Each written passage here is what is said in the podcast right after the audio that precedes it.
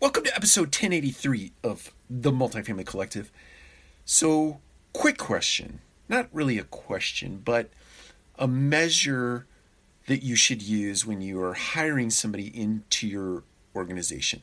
Behind me, these are little notes that my daughter leaves uh, for me.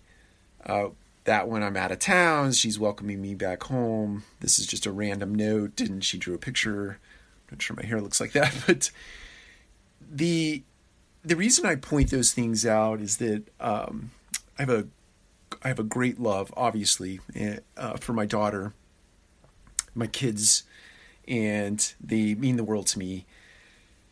And when I'm thinking about hiring somebody into the Radco organization, which I think about as a family, uh, the team members that I work with uh, and for on a daily basis are like family to me.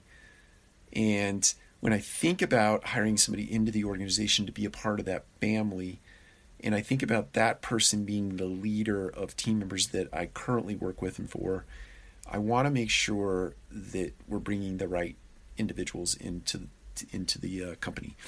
And so what I use as a measure is my children.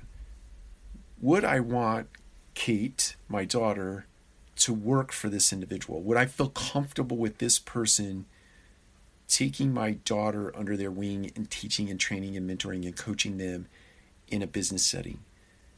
Understanding that that is the, aside from parenting, leading somebody in this world is the greatest privilege that we will ever get. And you should take it seriously in your heart of hearts, you have to understand that you, the responsibility of taking someone's daughter, son, aunt, uncle, parent, whatever, taking that person into an environment and under your responsibility is a big deal, and you should take it seriously. Use this, right? Be it your daughter, be it your son, whoever that person is, would you want that person leading that person that is particularly important to you? Would you want them leading? Would you want them coaching and mentoring uh, that loved one of yours? If the answer is no, then don't move forward. If the answer is absolutely yes, I'd feel completely comfortable with that, with that relationship and that scenario, then you should move forward. Take care. We'll talk to you again soon.